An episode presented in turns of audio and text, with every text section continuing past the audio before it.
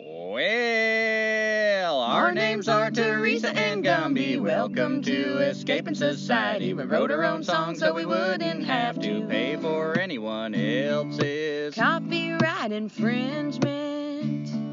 And we live in a van and we eat from the trash. Making this podcast hoping for cash. You better listen up cause we probably won't last. Cause we can't compete with nonsense. Hypnotizing nonsense.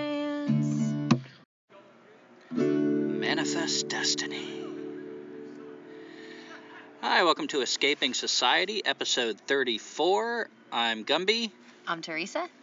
and this is, as I said, episode 34 Van Buren through Buchanan, U.S. Presidents Exposed, 1837 through 1861. Um, so, first of all, this is another awkward intro, and hopefully the rest of them will go smoother. But we actually had a super long episode of the first 15 presidents. We thought we'd break them into three parts. It just didn't work for all kinds of reasons, other than being super long. Then we couldn't move it over to Anchor, our carrier for uh, these podcasts, and um, it just kind of fell apart. so we were scared that all that work was just going to be for naught. But luckily, I managed to salvage it and split it into two parts. But there's going to be some bumpy edits. So uh, after this intro, when we get into the the content, the middle part of this, you'll hear probably a strange shift. Um, this has been the most difficult, complex podcast we've ever done, and uh, it's been a very interesting ride um, for so many reasons. But the amount of effort we're putting into this to try to learn, I mean, it was ambitious right from the get go. And we uh, thought three months ago, like, wow, let's do one on U.S. presidents. Let's tell the story of America. Um, starting with the first president and walk through every president and what that says about the country, you know, like how we react to this president, what the president did. Um, and I can't say that I've been able to tell the story the way I intended, the way I wanted to, but it's taken on its own life. And um, yeah, I just hope we're putting something out there that is educational, that you maybe learn some stuff you didn't know before. And if you did know it, maybe you know that there's at least two more people out there that also know it and are like thinking that's pretty screwed up. Um, and it has just been so difficult. So, anything you want to add to that? I just want to add that this was the second part, which you're about to listen to, of I think a three and a half hour long go of talking about the president. So if we sound a little tired or we get a little tongue twisted, please forgive us. Um, like Gumby said, in the future we're going to be making these podcasts on less presidents at a time, so that way we won't be sitting there for almost four hours. Yeah, and we're going to do one more um, on the presidents for this season. I believe that's Lincoln through. Uh, I don't remember. Yeah, I don't remember. Oh, Cleveland. Um, and hopefully that'll be smoother. We're learning a lot about how we need to tell this story. Um, and then this is going to be a six part series now. We think that's how much we need to break this up to tell what we want to tell. So the other three episodes will be next season. Um, so yeah, we started with the framers. Um, we talked about the first seven presidents, which are, you know, those framers we keep hearing about, what the framers intended And the founders. the founders. So we called into question who these people are, what their intentions were, and if those intentions should even be honored or carried out, and what the hell it says about our senators now that they, knowing these facts, these historical facts, I can't believe that we're the only people that know it. They've got to know most of this stuff, and they still talk about it as if it's a sacred biblical text, what the framers intended. like um, the framers were some holier than thou gods. Yeah, They so weren't. I think we really need to question, and hopefully these podcasts will help you start questioning. Do we want to bring to life what the framers intended? Um, and now for Van Buren through Buchanan, I feel like this is the next eight presidents, and now we're carrying on with this manifest destiny as we fight to spread these American values and this American vision um, from sea to shining sea and beyond. and beyond.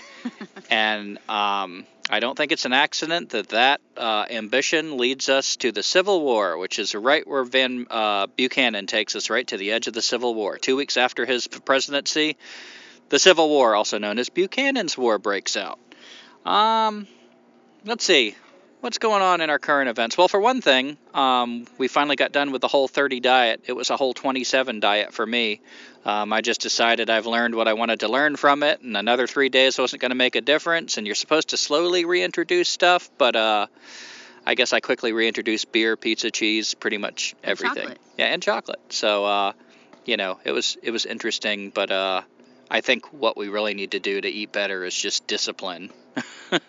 Yeah, and it's a really expensive diet if you're uh, if you're not able to scavenge foods that are specifically allowed for that diet. So um, I think we're both looking forward to getting back to scrounging and scavenging and um, not contributing to the monster.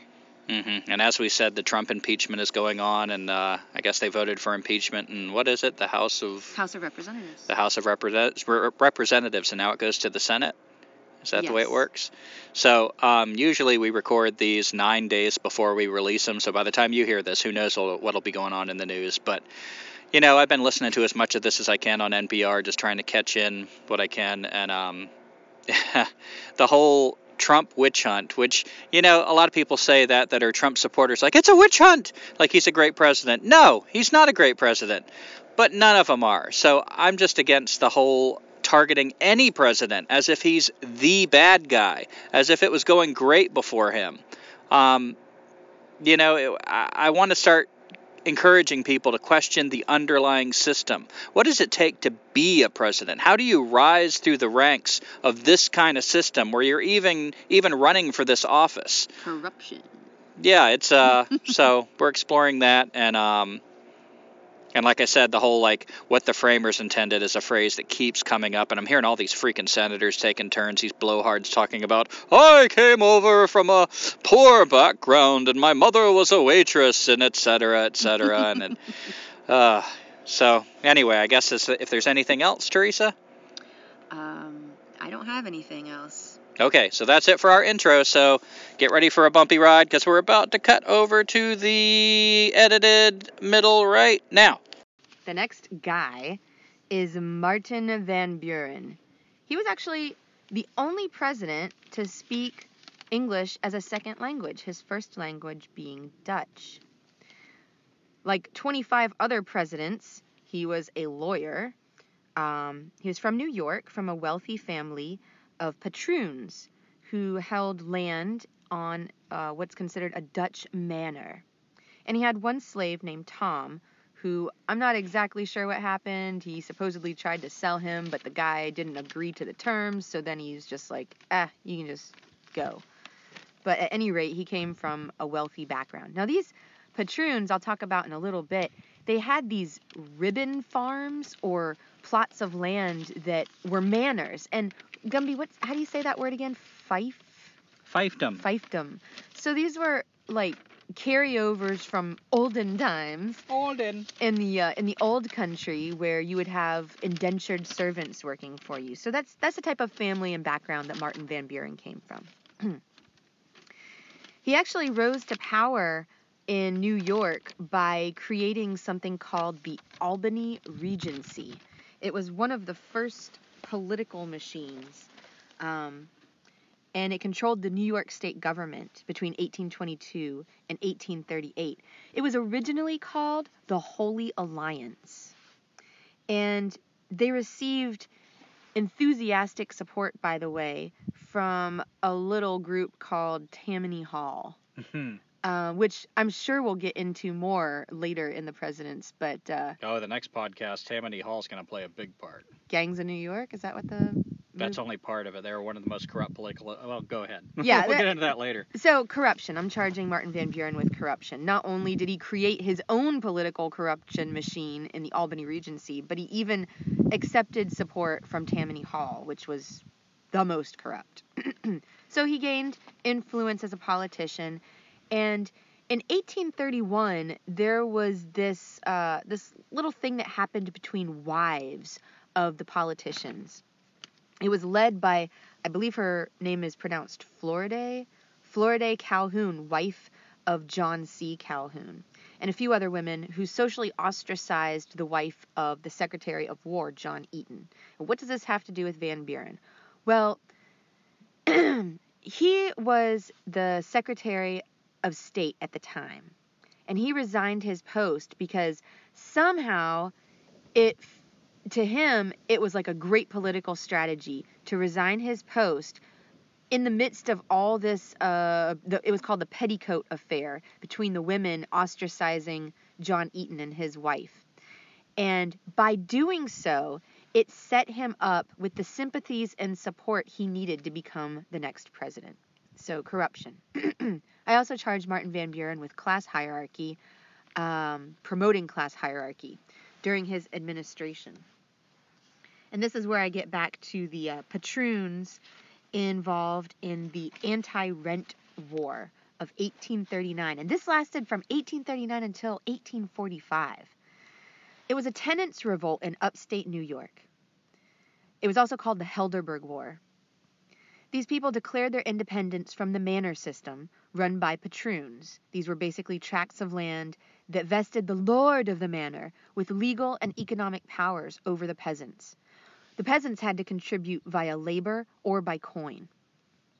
Now there was this guy, Stephen von Rensselaer, Rensselaer III, who died, and he had let his tenants pay what they could or let their debt accumulate. But in his will, it instructed his heirs to collect all the debts from his tenants, who of course couldn't pay, and they couldn't secure a favorable payment schedule from the heirs, nor could they obtain relief from the courts because they were just considered trash. They were just peasants.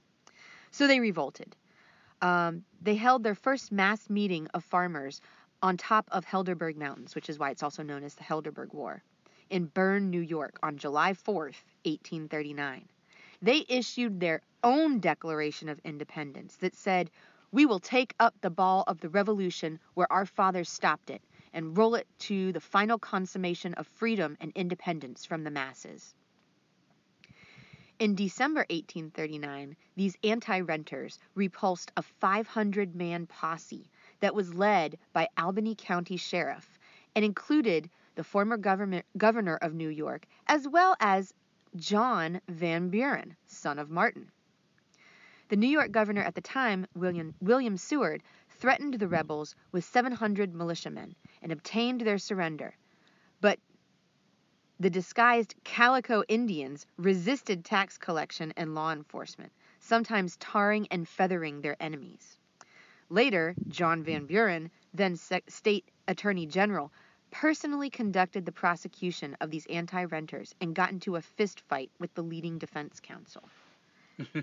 that's that's part of our history and that's something that I mean, I had never heard of that before. Had you? Mm-mm. No, it's just all these people rising up time and time again. Like we looked at this list of civil unrest, and year after year, there's just a rebellion, a revolt, an insurgency. Let's see. There was also the Honey War, another tax rebellion. Oh my goodness. So the Honey War was a bloodless territorial dispute in 1839 between the Ohio, um, excuse me, the Iowa Territory and Missouri. This was over a land dispute of about nine and a half miles into modern Iowa. Tax agents from Missouri were trying to collect in Iowa. Oh, by the way, these are now Davis and Van Buren counties in Iowa. The Iowa residents, allegedly carrying pitchforks, chased away the tax collectors. Why don't we do this now? Now we like go to tax offices and pay somebody to do our taxes so we can pay them. It's ridiculous. Now we say, what is it? Nothing is like the only things that are inevitable are death and taxes. Yeah, death and taxes. Uh, legend has it that the tax collectors came back and chopped down three honeybee trees to collect honey for partial payment. One description of the Iowans was this quote, In the ranks were to be found men armed with blunderbusses, flintlocks, and quaint old ancestral swords that had probably adorned the walls for many generations. One private carried a plow coulter over his shoulder by means of a log chain. Another, uh, this got me, another had an old fashioned sausage stuffer for a weapon. I'd be scared. While a third shouldered a sheet iron sword that was about six feet long. That's what I'm talking about. These people were saying no, and they were doing something about it. But at the same time, where is our president? Where is our government that's supposed to be representing the people? They're just sitting in their big fancy houses collecting taxes to pay for their wars to make more money. Indigenous murder is another crime that I charge Martin Van Buren with. In 1840, this is called the Council House Fight. It's uh, between the Republic of Texas and the Comanche. Now, during this time, there was a truce, and this was actually a, a coming together for a peace treaty. But the Texas delegates told the interpreter to relay to the Comanches that if they didn't return all of the prisoners that were in their uh, in their possession, that they that the Comanches there in that house, that council house, would be held hostage. Well, the translator was like, uh, "Do you really want me to say that to these Comanche that are known to be just fighting to the death uh, people?" And the Texas delegates were like, yes, we want you to tell them that. So the translator told him and then, like, quickly left the room. Well, uh, as expected, the Comanche tried to fight their way out of the building. Now, what's interesting, aside from the fact that this happened during a time of truce, was that there was a doctor that was treating the wounded. He had been sent by the Tsar of Russia to study the inhabitants of Texas. That's how interesting these people were to the world. They were like, what is going on in Texas? The doctor sent two heads as well as the bodies back to Russia, and he obtained these skeletons by boiling them and then dumping the resulting liquid into the San Antonio drinking supply, which I thought was pretty fitting. Mm-hmm. Um, so, indigenous murders happening under the watch of Martin Van Buren. My final charge is with manifest destiny and colonization there was this U.S. exploring expedition. Now, this had been going on since I think John Quincy Adams, but it just got around to getting funded under the Martin Van Buren administration. And not only did they fund expeditions to explore and survey the Pacific Ocean, but they also annexed land. And it's currently still being disputed by the Marshall Islands. Um, this expedition was supposedly important to science, particularly oceanography. And they they claimed they discovered Antarctica. Um, during the expedition, armed conflict often happened between Pacific Islanders and the exploratory expedition. Dozens of natives were killed, oops, and a few Americans. Yay, Martin Van Buren. But it gets better, I'm sure. We'll get it right. Well, actually, it does. Um, actually, my next president is William Henry Harrison, who assumed presidency in 1841 with Vice President John Tyler, and he may be my favorite president. I think he did the probably the least damage of any president while he was in office. While in office. Oh, sorry. You blew, Micah. All right, so I'm charging William Henry Harrison with a human rights violation. Boo. I know, so unusual among these guys. In 1773, Harrison was the last president born as a British subject in the 13 colonies, and he came from a wealthy slaveholding family. These are the kind of guys that uh, tend to rise to the top. Yeah. Um, he was pro slavery and tried unsuccessfully to introduce slavery in Indiana let's see, who in Indiana he became the governor of. um, he had six children with a slave named Dilcia. So, a little good old fashioned slave raping because that's what we want in our leaders. Um, I also charge Harrison with indigenous rights violations. In 1794, the Battle of Fallen Timbers, Harrison served under General Mad Anthony Wayne. Oh boy against the Shawnee under the command of Blue Jacket. Um, in 1803 to 1809, as governor of Indiana, one of his primary duties was to obtain title to Indian lands for settlement, which was a requirement for statehood. For so, in other words, if Indiana wants to join the United States of America, you got to take enough land from the Indians to qualify. Oh. He supervised 11 treaties, which got 60 million acres of land. Many of the Sauk, including Black Hawk, who I mentioned earlier, were resentful, which is why many of the Indians sided with the British during the War of 1812. In 1809, in his last year as governor, he badgered and bribed some destitute Delaware and Miami and Pottawatomie individuals to sign the Treaty of Fort Wayne, trading land in what is now southern Indiana in return for annual annuities. Tecumseh condemned the action. He called it crooked. In 1810, after being a governor, he resumed his military career as general.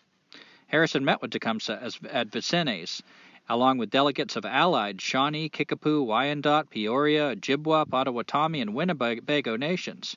Tecumseh happened to mention during the meeting that he was leaving for the South to bring the Muskogees, Choctaws, and Chickasaws into the alliance. Think about how many names I just mentioned. That was becoming a powerful resistance. Um, Tecumseh really saw the writing on the wall, and he was drawing people around him. He was becoming a huge threat to the United States interests, which, by the way, let me remind you, the interest only serves the rich. The poor people, as we keep telling you, are also rebelling at this time. They're not being served either. We're talking about the white people, black people, Indians. Nobody but the rich is benefiting from this way of, of living. 1811. General Harrison led his army to defeat Indian the Indian forces in what they called Prophetstown under Tecumseh's brother Tenskwatawa, who was known as the Prophet, in the Battle of Tippecanoe. They dug up graves and mutilated corpses and actually suffered more casualties despite their superior numbers in that war, but it was considered a great success. So even though he had a lot more soldiers, actually more of those soldiers died in that battle. It tells you how hard the how, how hard these Indians were fighting. Oh, my third charge against Harrison is abuse of power. And in 1828, Harrison was appointed minister plenipotentiary to Gran Colombia. Afraid that Simon Bolivar was about to become a military dictator, Harrison tried to encourage democracy. Bolivar wrote that the U.S., quote, seems destined by Providence to plague America with torments in the name of freedom, end quote. And that sentiment achieved fame in South America. Um, I charge him with abuse of power because he had no business trying to encourage democracy when it was obviously working so well in America in another country. Um, and finally, no, not finally. I've got a couple more. One more. Uh, the next one is dishonesty and manipulation. So I charge Harrison with dishonesty and ma- manipulation for 1840, his campaign for presidency. This the, laid the foundation for modern campaigning methods. So, you know, all that crap you see in those commercials during election time?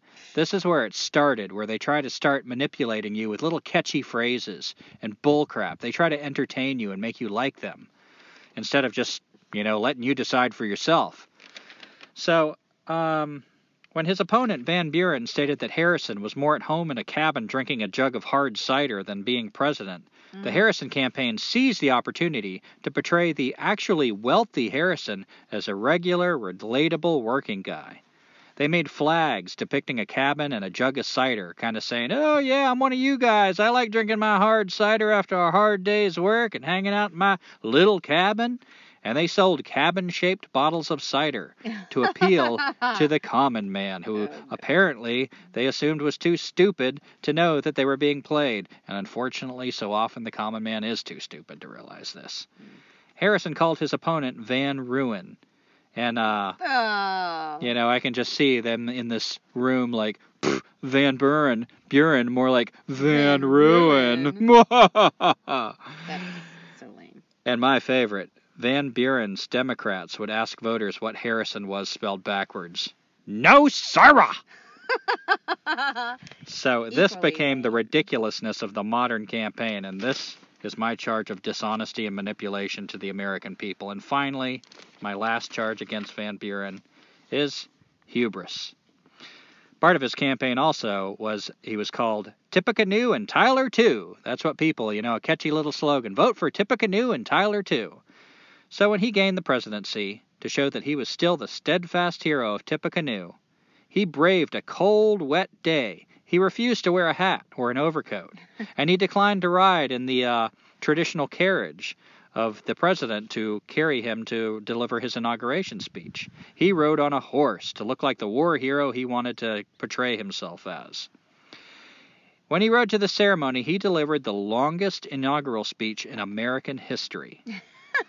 then he went into all the events and parties and everything, and because of this hubris, this pride, uh, Tippecanoe, he died 30 years, 30 days later from either pneumonia or typhoid. And that is why I say he's probably the president that did the least harm. He didn't have time to do much. so those are my charges against Harrison. My goodness. Well, what's interesting is the next president. Um, there was this had never happened before. A president hadn't died in office, so it was unprecedented when the news reached John Tyler, a slave-owning lawyer from Virginia, and he made his way to Washington um, as quickly as he could, and he was thinking the whole way, because he knew that there was going to be some sort of a challenge, especially um, with Henry Clay of the Whig Party. So he was going into a meeting where they were talking about William Henry Harrison's funeral arrangements. And there was a guy by the name of Daniel Webster, who I think we'd talked about before. And he noticed that when William Harry when William Henry Harrison made decisions, he made them by a majority vote. When he talked to Tyler about this, John Tyler said, "I am the president, and I shall be held responsible for my administration.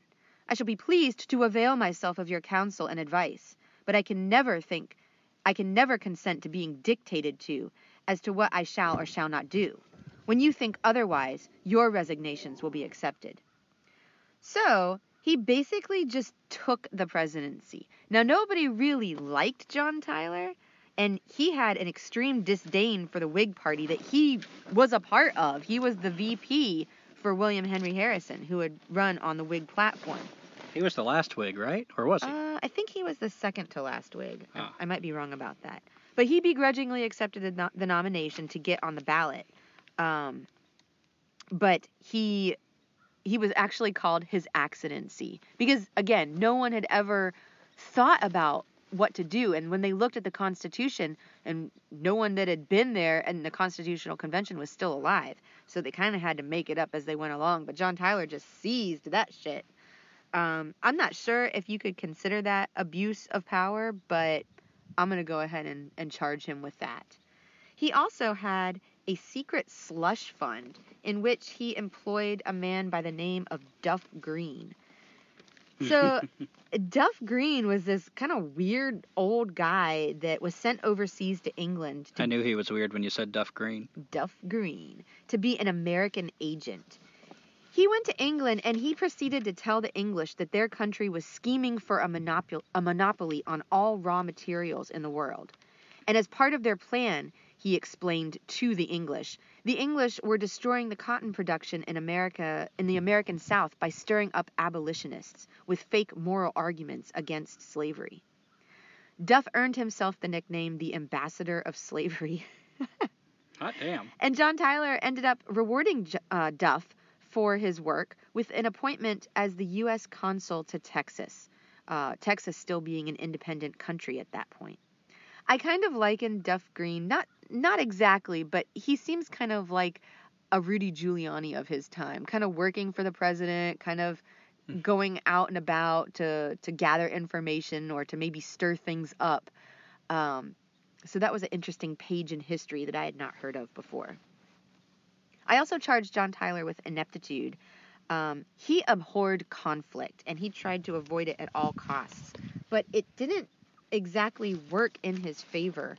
Um, there was one time when he had to vote on a bill for bankruptcy, and this caused first, he vetoed it, a drunken brawl outside the House of Representatives. And then his second veto resulted in a fist fight inside the chambers. Um, there was also the matter of Dorr's Rebellion, which I think you you talked a little bit about, right? Dorr's Rebellion in Rhode Island. I might have. Well, it's been me- a whirlwind. I couldn't yeah, let me go back to the, the first part of it. So, Dorr's Rebellion, it was an attempt by the middle class residents in Rhode Island to force a broader democracy because there was a small rural elite that was in control of the government there. Um, so there was a an uprising led by Thomas Wilson Dorr, and it was because Rhode Island was still using the 1663 colonial charter that required voters to own land as qualification to vote. These Dorrites led an unsuccessful attack on the arsenal in Providence, Rhode Island on May 19, 1842. Dorr had a cannon, but it failed to fire. No one was hurt, and his army retreated.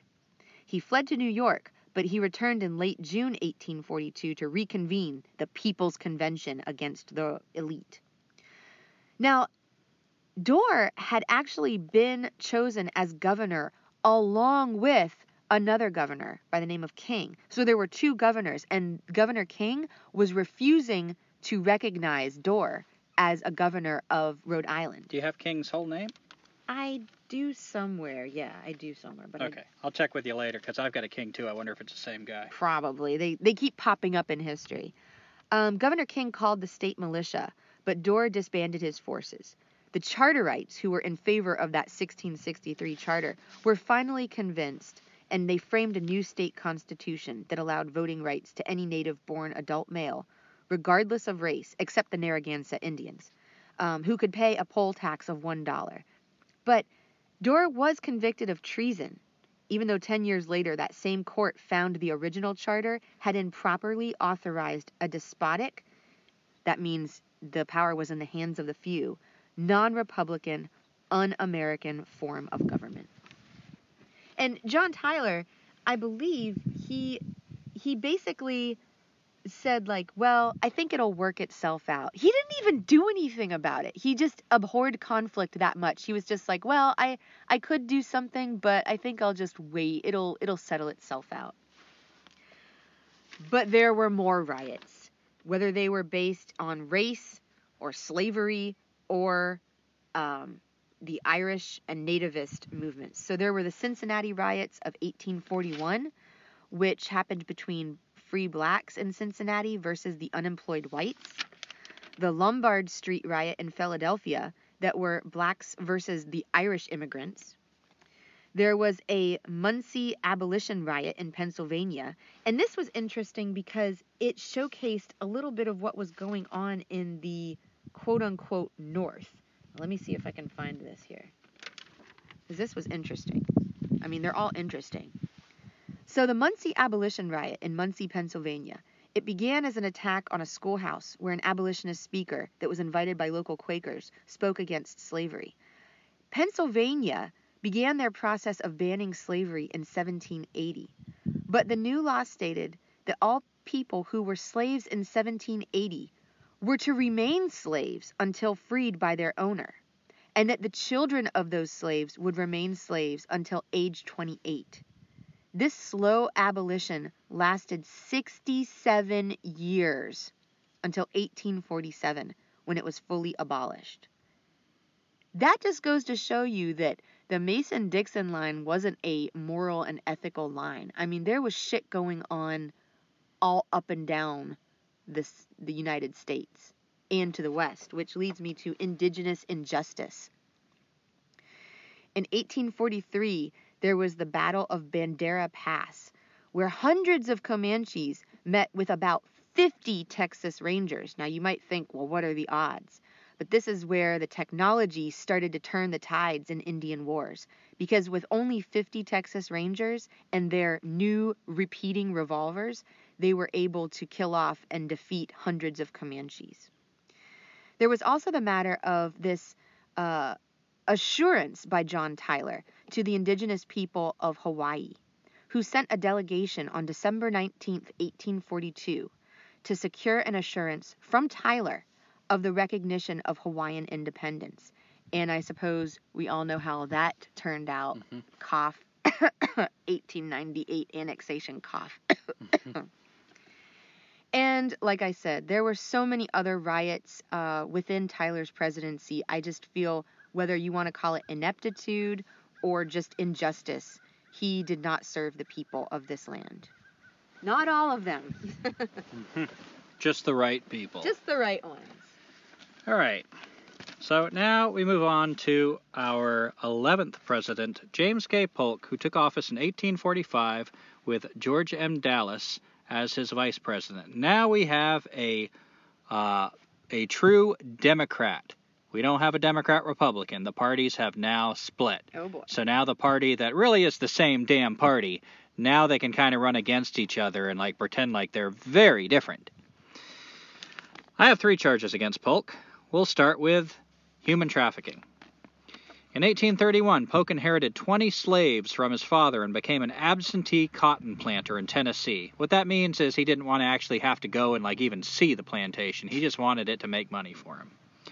Two years later, in 1833, Herbert Biles was the overseer in Tennessee. Hmm. Ran it for him, you know, kept the slaves in order. He was known for being fairly indulgent.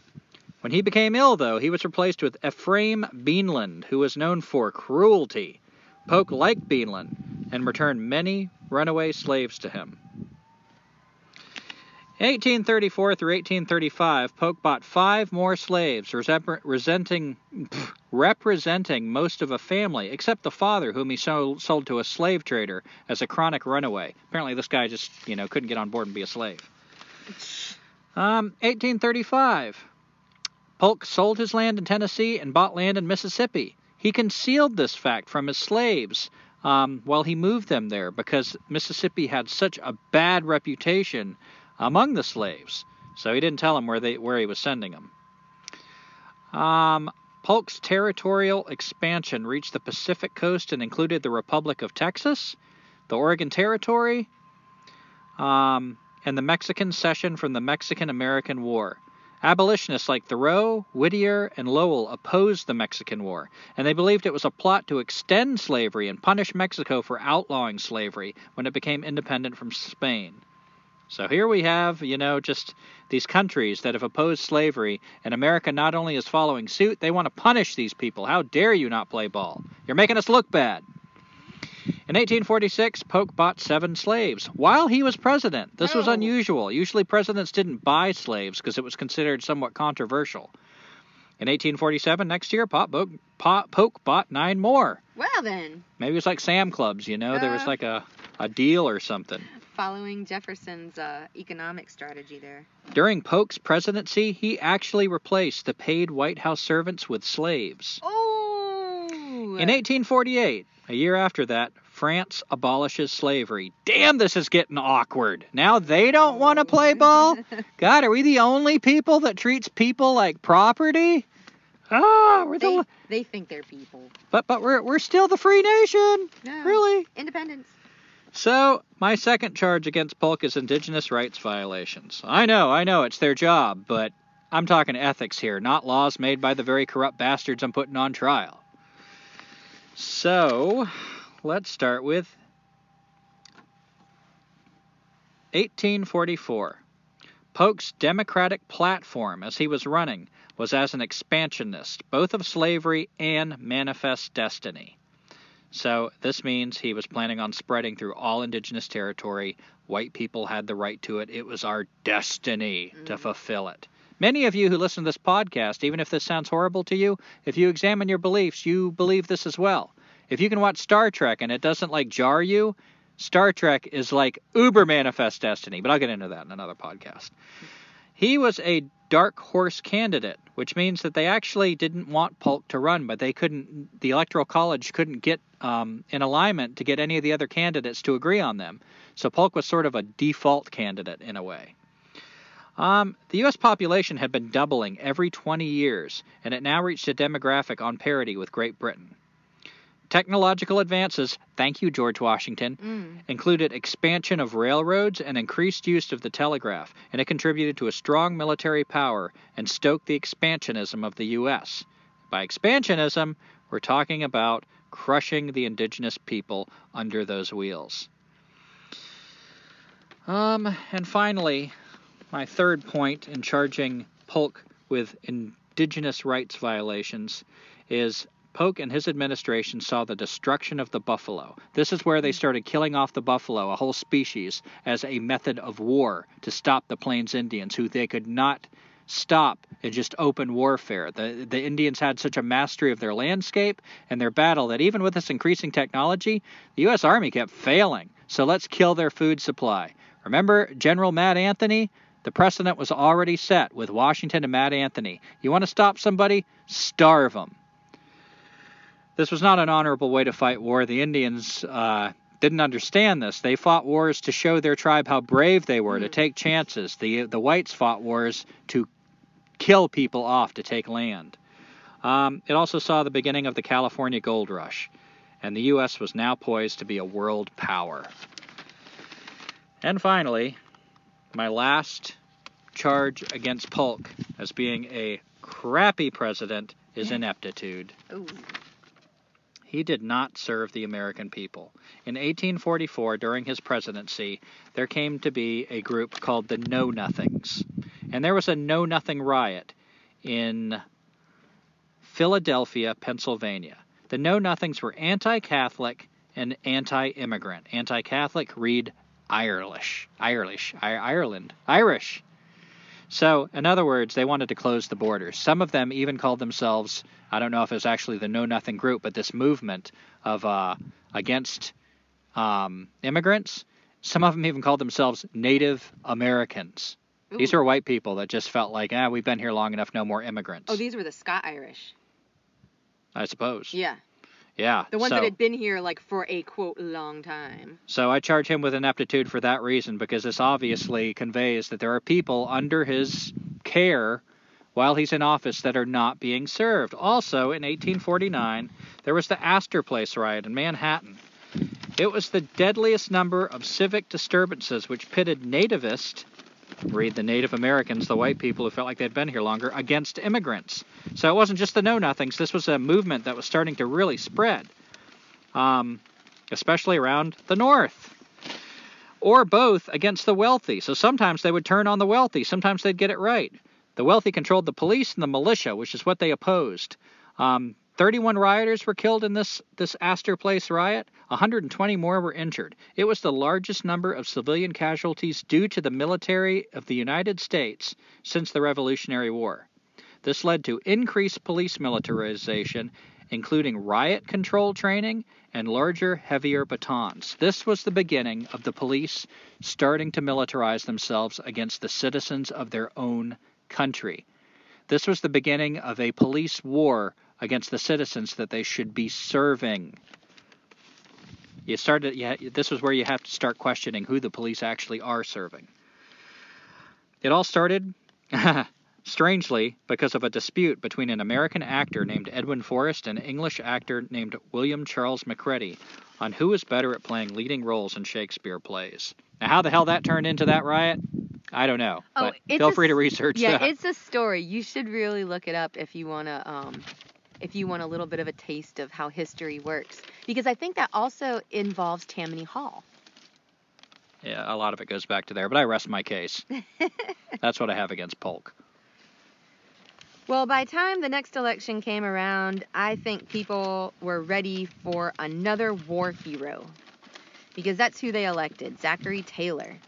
He was from a Kentucky slave owning plantation family and he killed Injuns, so it seemed like the, the proper choice. That dog, he's the boy for us. Yeah. Even um, Abraham Lincoln was a enthusiastic supporter of this war hero, Zachary Taylor. Um, he Zachary Taylor led an army, and I this is the name of it. He led the Army of Occupation.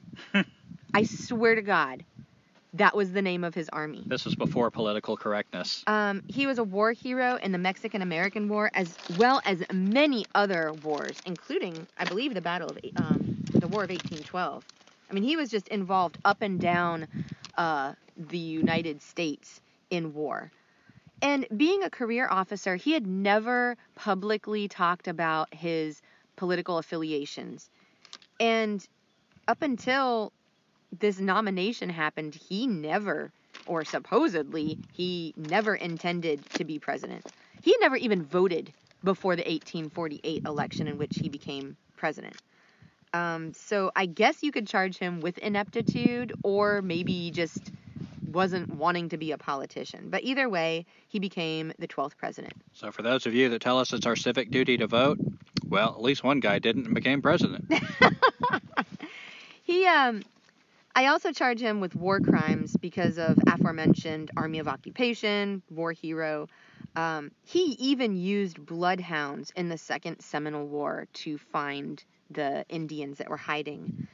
Um, and for that, he was he was nicknamed Old Rough and Ready. So maybe he was ready to be president. Who knows? He was related to James Madison, by the way. Um, they shared Mayflower descendants, so it went that far back. Aww. And a fun fact BFF. BFF Zachary Taylor's daughter, Sarah, was briefly married to Jefferson Davis, who you may recognize his name from the Confederate States fame, um, but she died like three months after she got married to him. Let's see. I also charge uh, Zachary Taylor with indigenous injustice and murder, even on his inauguration day, which was, it, it fell on a Sunday, so they changed it to March 5th, 1849. Mormons slaughtered a band of Timpanogos Indians in the Battle Creek Massacre. And just to show that President Taylor himself uh, showed no love for the Indians, he enforced and signed the Act for the Government and Protection of Indians in 1850. And among other things, this allowed for slavery in the free state of California. Um, allow me to expand on that. I wrote down the Act for the Government and Protection of Indians.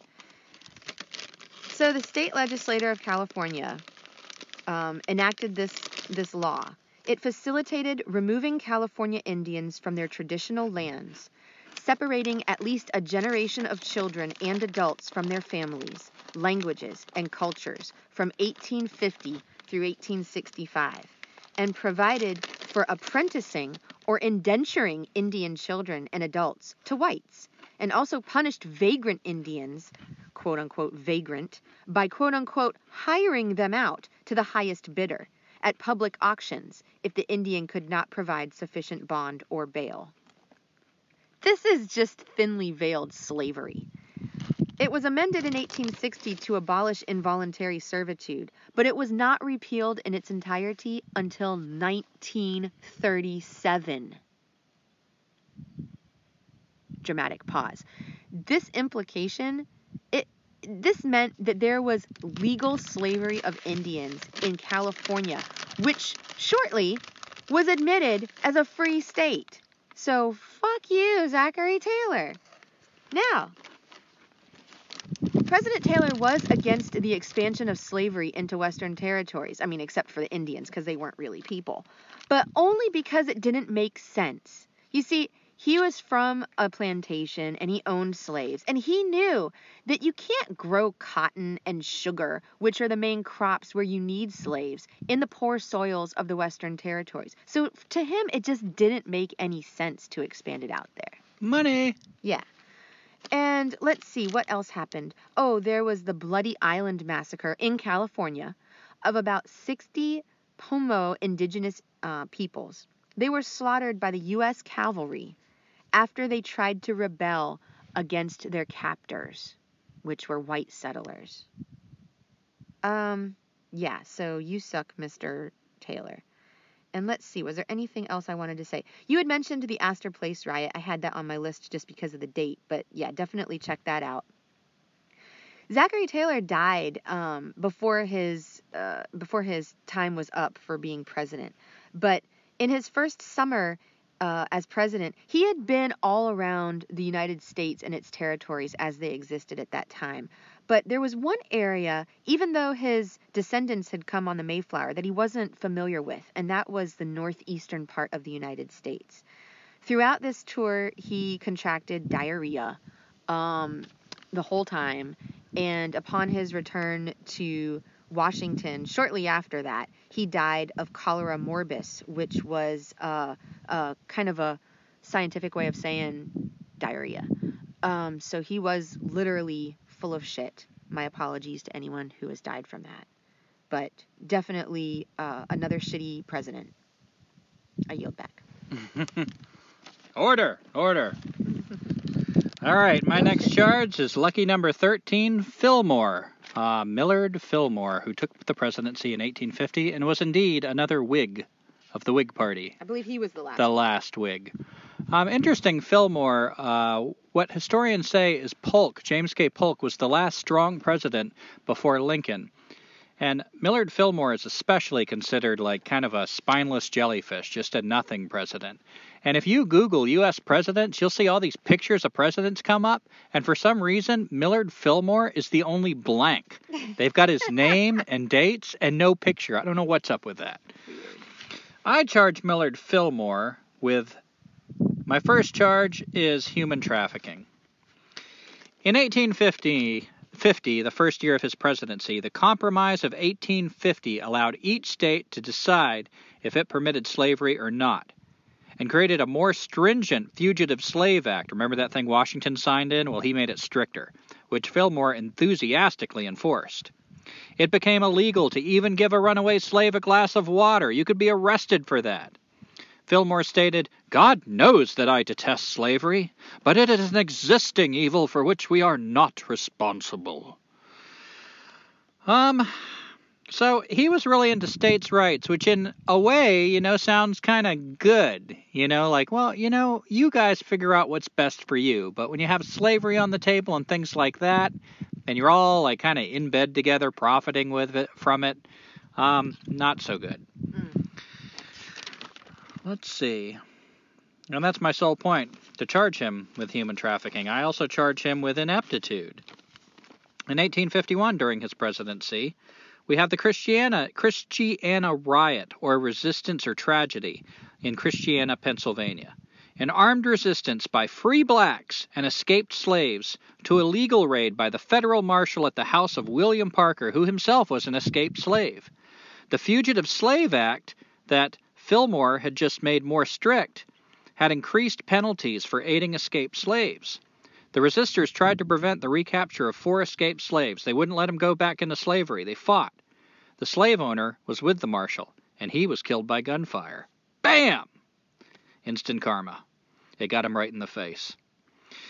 So, 41 people, both black and white, were indicted for this. This was under Millard, Millard Fillmore's watch and was a direct result of his um, Fugitive Slave Act. In 1851, the same year, we have the San Francisco Vigilante Movement in California.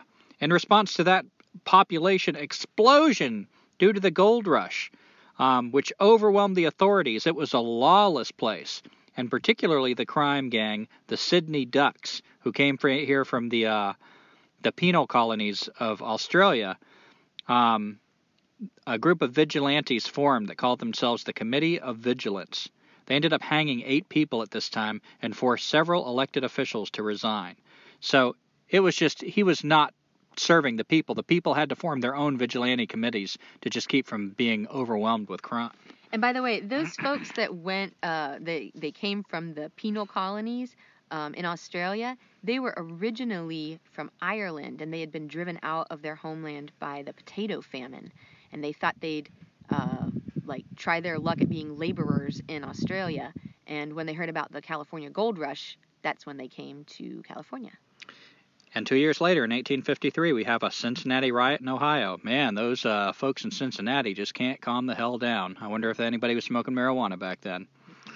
Um, 500 liberal armed German men, followed by 100 German women, protested by marching on the home of visiting Bishop Gaetano Bedini, whom they identified with their reactionary opponents. This was back from the old world, a, a lasting grudge.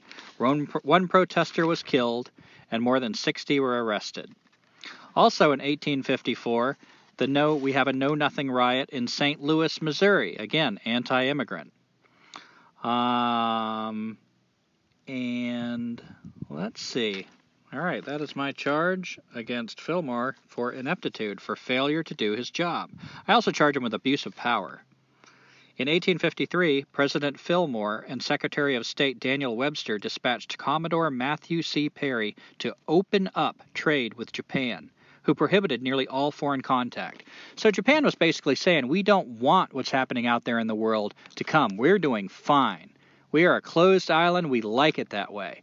And so um, Fillmore and Secretary of State Daniel Webster send the ship just to screw with Japan, open up trade. You've got to trade with us. We want your money. We want you to, to buy stuff. We, we, you got to play ball, and we want to be the first ones there. I call that an abuse of power. They already knew Japan didn't want to trade, so why mess with them? Let's see. Moving on to my next charge indigenous rights violations. Consulting my notes.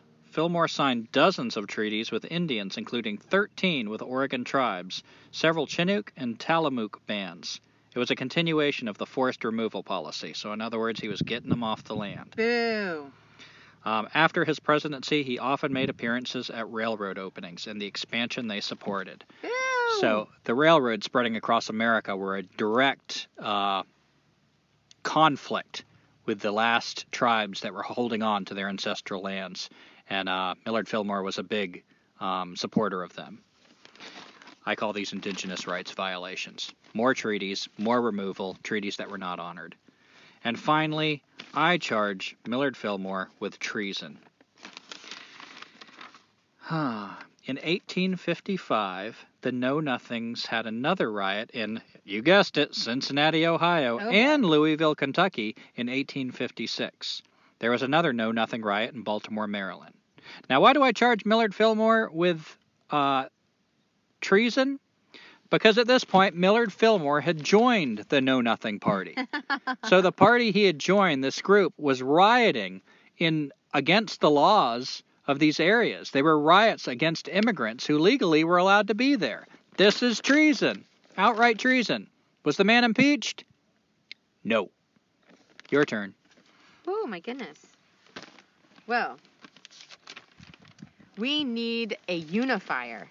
And is that what we got with the 14th president, Franklin Pierce? Gumby, you are ridiculous. I'm hungry. Franklin Pierce was a Northern Democrat, a lawyer from New Hampshire, who saw the abolitionist movement as a fundamental threat to the unity of the nation. Oh, he sounds like he sounds like the guy for the job already.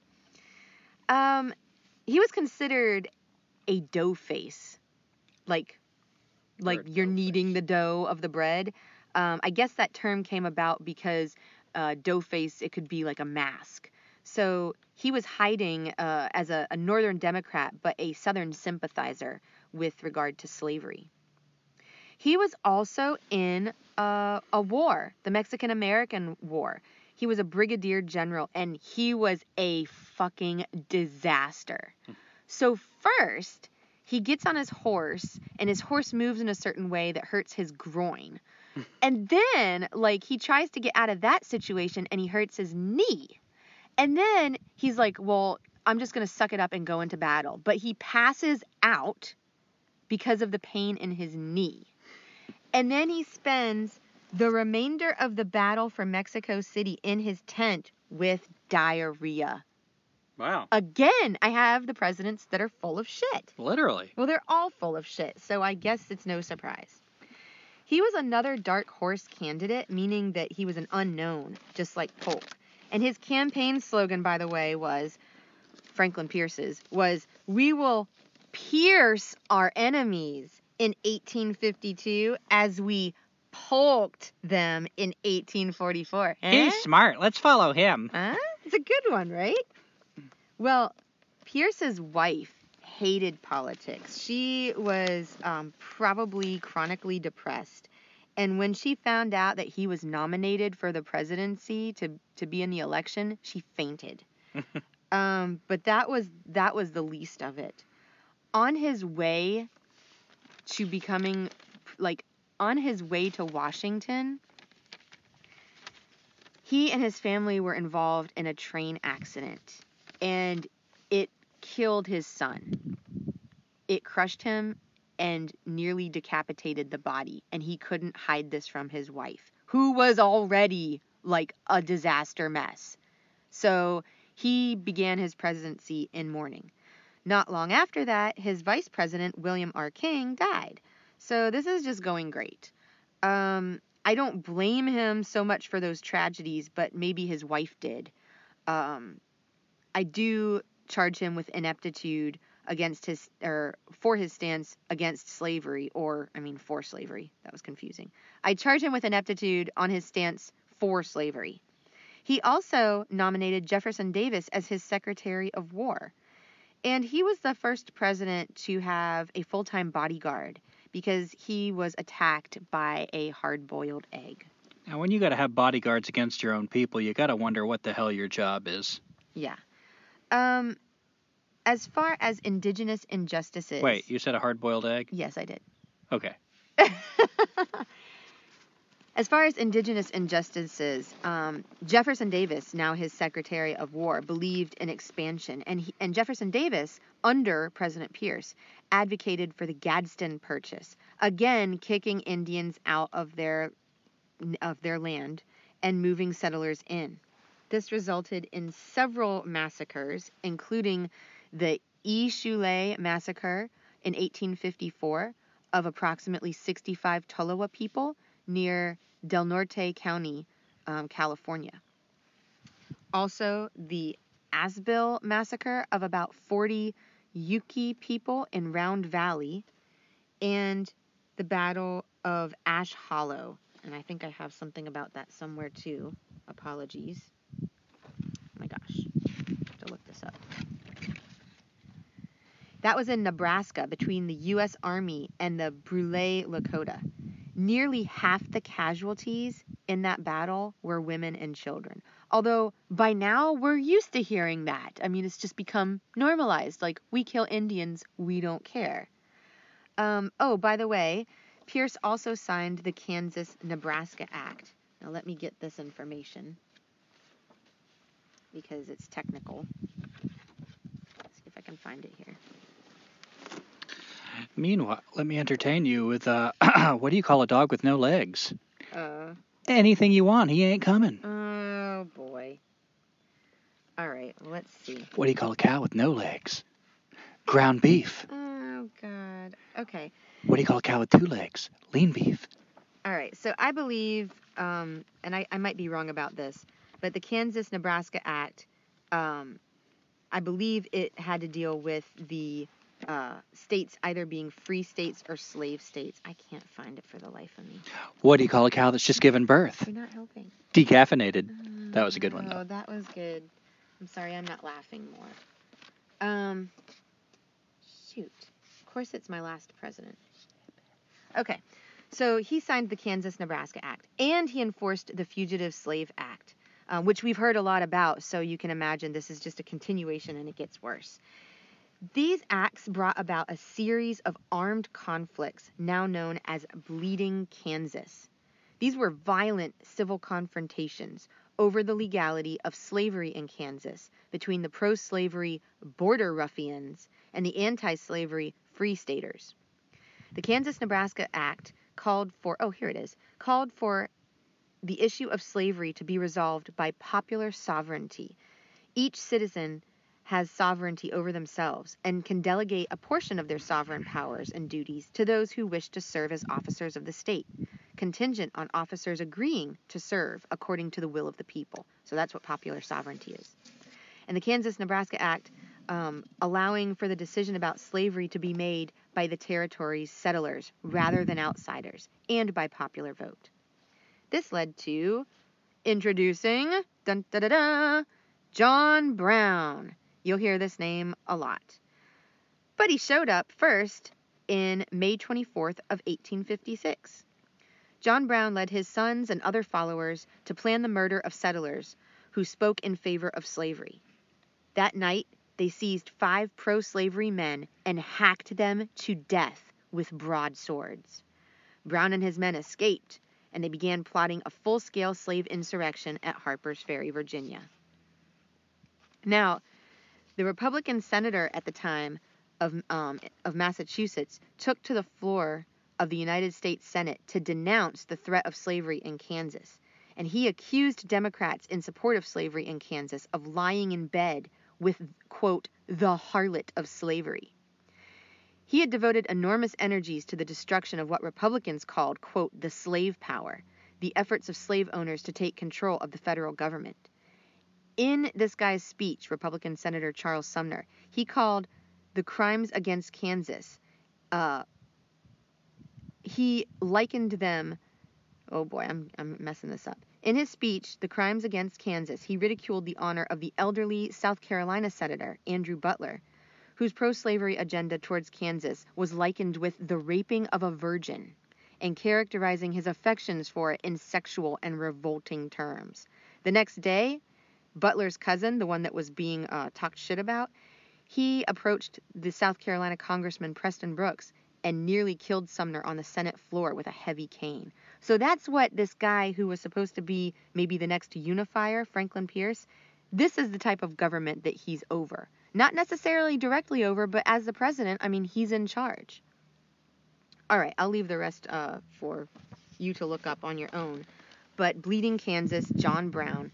Franklin Pierce also supported something called the gag rule on slave or anti slave legislation. And that just meant if anything reached his desk talking about uh, like uh, ending slavery, he just ignored it. So I would call that a human rights violation. Also, he was inept with uh, regard to class hierarchy. Now, again, not a unifier.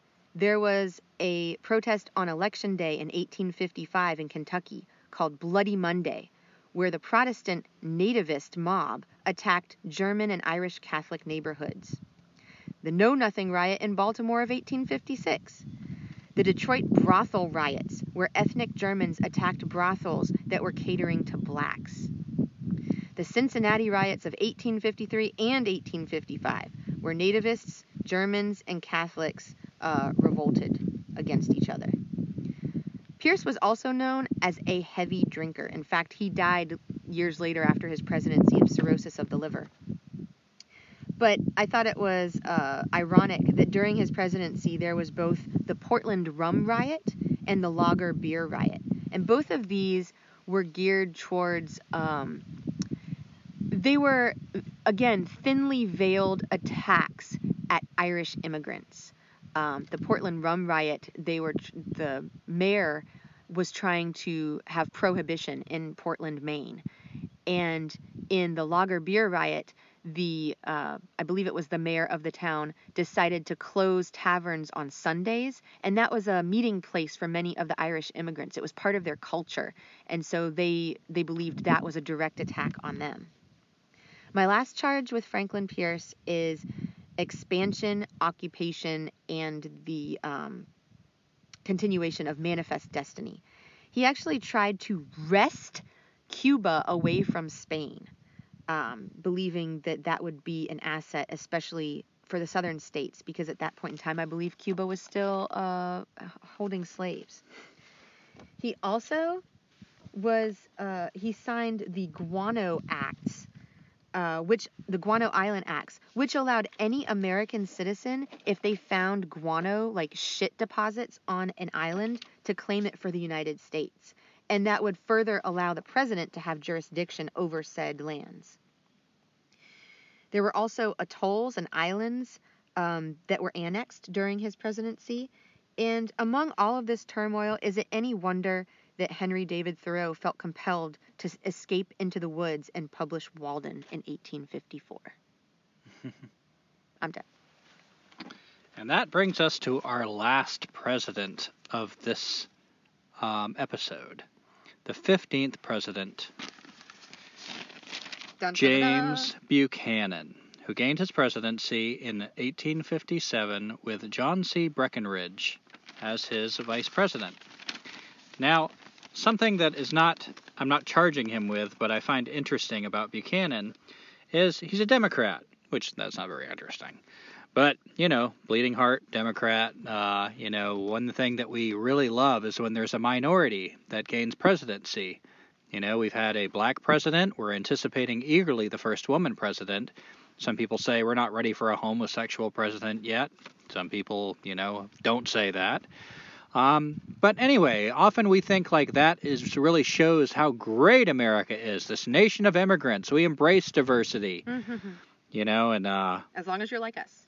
So this is interesting because we may have already had a homosexual president. James Buchanan is the only president who remained a bachelor. for his whole life. He was suspected of homosexuality for many reasons, one being that he had a very close friend named William Rufus King. He died before he became president. Um, all the gossip around Washington was that these guys were gay. Um, Andrew Jackson even called King Miss Nancy. They had a Oh. lot of derogatory nicknames for this guy. Now I find it remarkable that despite, you know, this picture of Buchanan, that he did become a president, the highest office in the land. And uh, you know, him being of a minority group somehow didn't save him from being any less of a wretched bastard. Mm. So let's explore that, shall we? Oh, here we go. Okay, so I charge Buchanan with indigenous rights violations. Um, during his presidency in 1857, in his inaugural address, he commends the vast public lands for, quote, a hardy and independent race of honest and industrious citizens, end quote. And he goes on to say that, quote, no nation in the tide of time has ever been blessed with so rich and noble an inheritance as we enjoy in the public lands. We should never forget that it is our cardinal policy to reserve these lands, as much as may be, for actual settlers. End quote. Now, notice there's no comment about indigenous people there, that they've ever been there, that they still are there, or that they have any right to be there. Um, at another time, Buchanan says, What, sir? Prevent the people from crossing the Rocky Mountains? You might just as well command the Niagara not to flow. We must fulfill our destiny, Oh boy. which is white rule over the entire planet. He didn't say the white rule over the entire planet, but it's implied. Might as well have. Yeah, he kind of did. Um, I also charge Buchanan with human rights. Well, actually, um, human trafficking. Whew. So, in 1857, Buchanan supported the Dred Scott decision in Dred Scott versus Sanford. Mm. When Dred Scott claimed that he and his wife should be granted freedom because they lived in Illinois and Wisconsin Territory for four years where slavery was illegal, and the laws of that ter- territory said that slaveholders gave up their rights to slaves, slaves if the slaves stayed for an extended period in that territory. The Supreme Court decided that no one of African ancestry could claim U.S. citizenship, and it would improperly deprive Scott's owners of his legal property. Oh, this was supported by James Buchanan. He thought this was right. This is a good value. Um. Oh, and we have in 1861, um, Kansas was admitted to the Union, and Buchanan tried to admit Kansas as a slave state. And one more point for the indigenous rights uh, charges. Um, treaties and reservations were the Indian policies of Buchanan's administration. Indian affairs was full of corrupt in- agents. There were many conflicts, continuing injustices towards Indians in Kansas, Utah, Nebraska, and elsewhere.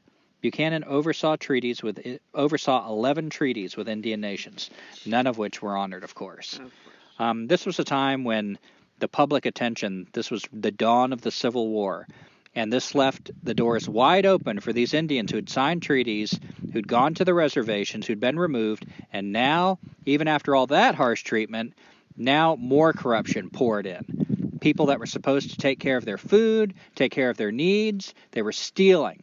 The Indians were getting nowhere near enough. And so we also see a lot of rebellion on the plains um, both from the people that had not been conquered yet and the people that had been conquered and said, screw this. We can't survive like this. You're forcing us to fight. These are indigenous rights violations and my human trafficking charge. I also charge Buchanan with ineptitude. Um, my notes are a mess. During his I mean, the, the the nation was just tearing itself apart. In 1857, we have the Panic of 1857, where 1,400 state banks and 5,000 businesses collapsed. Oh my God. The South was mostly unscathed by this, but there were drastic increases of unemployment in the North, possibly due to overspeculation. In the same year, we have the Mountain Meadows Massacre in Utah, where a Mormon militia and a few southern Paiutes that they had enlisted to help them murdered the Baker Fancher wagon train, who were mostly from Arkansas and were bound for California. Oh, those crazy Mormons. The Mormons wanted a more closed community and resented other white settlers. Um, it's unclear how much uh, Brigham Young was involved in this. Whites disguised themselves as Indians, but when they feared their identities might have been discovered, they lured the victims out under a flag of truce and then murdered every one except 17 children, all under the age of seven, presumably because they didn't feel like they'd be credible witnesses. Then they burned the bodies to hide the evidence. Um, Buchanan granted them amnesty. So, in other words, he let them off the hook if they just accept the authority of the U.S. government. In 1857, we have another Know Nothing riot, this time right in Washington, D.C., and also in New York. In that same year, we have the New York police riots. I couldn't believe this when I read it. There was a battle between the recently dissolved New York Municipal Police and the newly formed Metropolitan Police over political corruption when municipal police tried to arrest Mayor Wood the New York State militia had to intervene and 53 people were injured. So you had basically a gang war between two groups of cops. And one of them was saying, like, you know, the mayor was so corrupt that he was saying, oh, you guys aren't really cops anymore. Well, another politician is saying, arrest that man. He's corrupt. At the same time, in New York, the gangs took advantage of the cops just being in such disarray that the Dead Rabbits riot happened. Oh. Um, uh, at the same time as the New York police riots, a small scale street fight between the Dead Rabbits and the Bowery Boy gangs escalated into a citywide gang war of fighting, looting, and vandalism for two days that was also stopped by the New York militia. So, first, the New York militia had to stop the police, and then they had to stop the gangs. Oh my God. The next year, the no, there were Know Nothing riots in New Orleans, Louisiana, against, again, immigrants. Um, same year, there's the San Luis Obispo Vigilante Committee in California. Remember that vigilante group in California? Now they've moved on to San Luis Obispo. The Committee of Vigilance hung six Californians and shot a local gang leader. Also, they were beginning to target black people more. It was becoming more of a racial thing. In 1859, here we have John Brown again. And here's the end of John Brown's story his raid on Harper's Ferry, Virginia. Brown attempted to raid a U.S. arsenal and initiate an armed slave revolt. Harriet Tubman was supposed to join him, but she was prevented by illness. And Frederick Douglass was approached, but he declined, and he said it's a suicide mission. Oh, God. 22 people, 13 of whom were white, 5 were black, attacked the armory.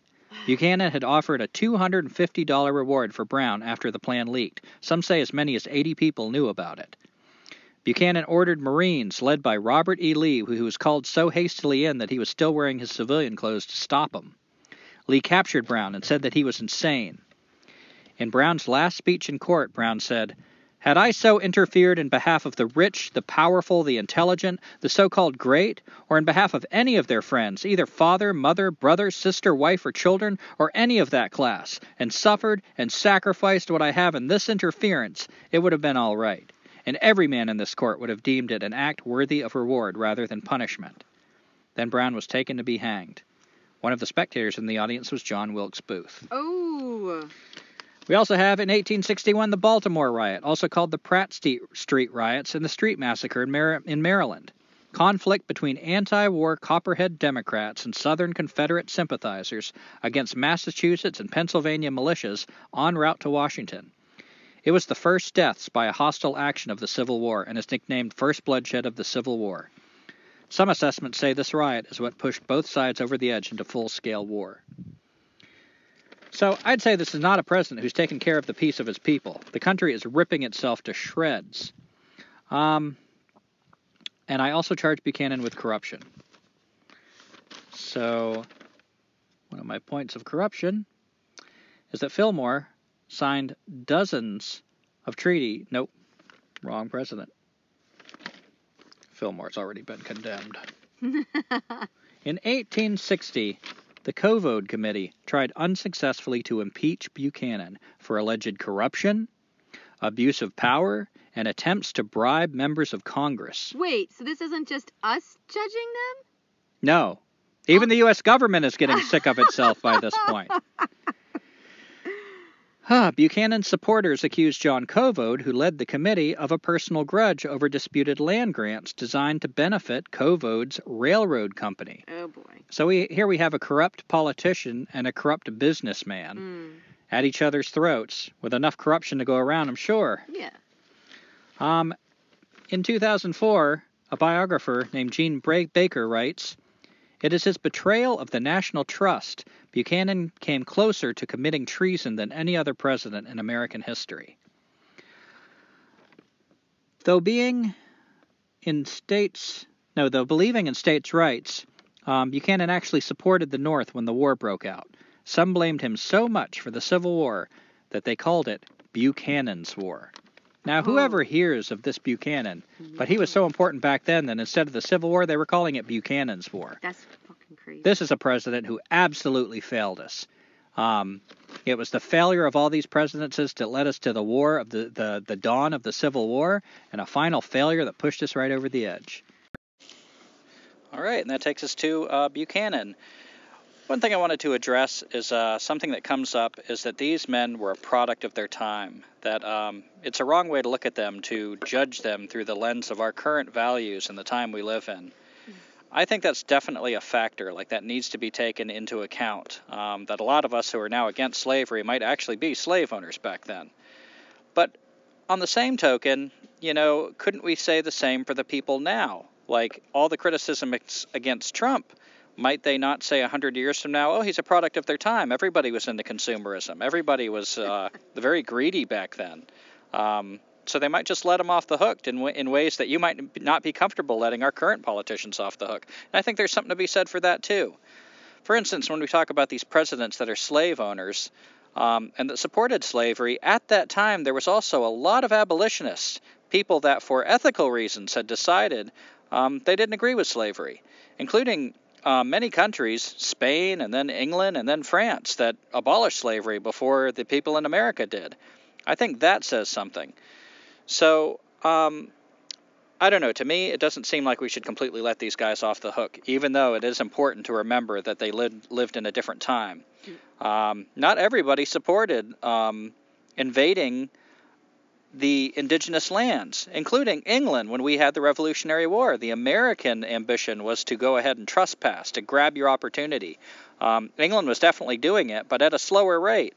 So to see things through the lens of the time that it exists in is kind of a double edged sword. Um, so, for our listener write in, um, we've got Paul from Santa Cruz, California. Woo! And he writes Enjoyed your podcast. Thanks for your example. I am among the sinners who can't break the gravitational pull of the system, though I've had glimpses of personal freedom in my adulthood, particularly a five month stint of bumming around South America at age 38. Anyway, could you steer me to an episode, or maybe think about doing an episode in which you discuss the healthcare system and how, with your lifestyle, you navigate it? Are you so far below the poverty line that you receive free services? The only reason I'm a full time wage slave is for the health insurance. Also, do you have a Patreon or some other um, channel through which people can support your podcast? Well, to answer your first part of your question, um, I don't know that we have enough to say about the healthcare system to fill up a whole podcast. I think I can do it right now, right here. It sucks. it doesn't work. Um, as far as being below the poverty line, uh, yeah, I'd say we're the, below the poverty line, but um, there are services that are open to anybody. Like if you go to an emergency room, they generally will patch you up in a very haphazard way. If you have a more non emergency illness, um, yeah, I don't have an easy answer for that. It, uh, you know, there's uh, free clinics and everything that I've gone to, and um, They're for- not free. they're not free. They end up getting you in the end. They end up telling you like, "Oh, it's free," and then they give you a bill. Um, it's it's a very crooked, screwed up system. Um, and that has been the weakest part of escaping society for me is like I can find ways to eat, I can find things to do for shelter, I can find all kinds of alternatives that don't support society. When it comes to healthcare, I'm always at a bit of a loss. I don't have a great answer for that. But I think part of it is as long as the society goes, we're all polluted. We're all full of illnesses. You know, just we're inundated with chemicals, um, whether we have health care or not. I'd say when you accept health care, also consider what you're supporting. Um, because not everybody is eligible for that health care. And think what would happen if we all decided we would not support health care until everyone could have that health care. It would change overnight. But it's because so many of us make the fearful choice to get health care that not everyone is entitled to that this system can stand um, because we are not uni- united. Because um, everything around us tells us to make the selfish choice, to look out for yourself, and hopefully somebody else is looking out for the other guy. Well, they're not.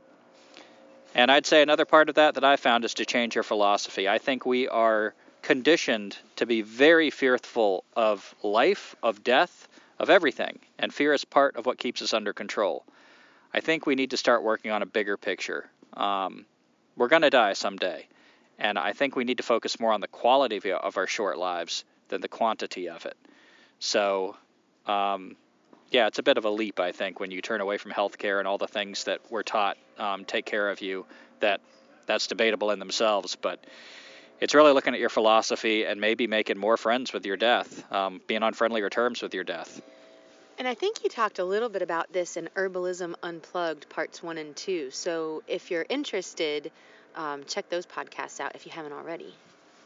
Yeah, those are the closest I think we've come to the philosophy of, uh, you know, being with your health and everything. I'd say just try to lead a very healthy life. And, uh, you know, Gandhi told doctors, both doctors and lawyers, if you're a doctor or a lawyer, quit your job and find something more important to do, better for the world than those jobs. He saw doctors as enablers that just kind of patched us up and kept us living unhealthy lifestyles instead of changing the lifestyle that breeds the illness in the first place. So consider that.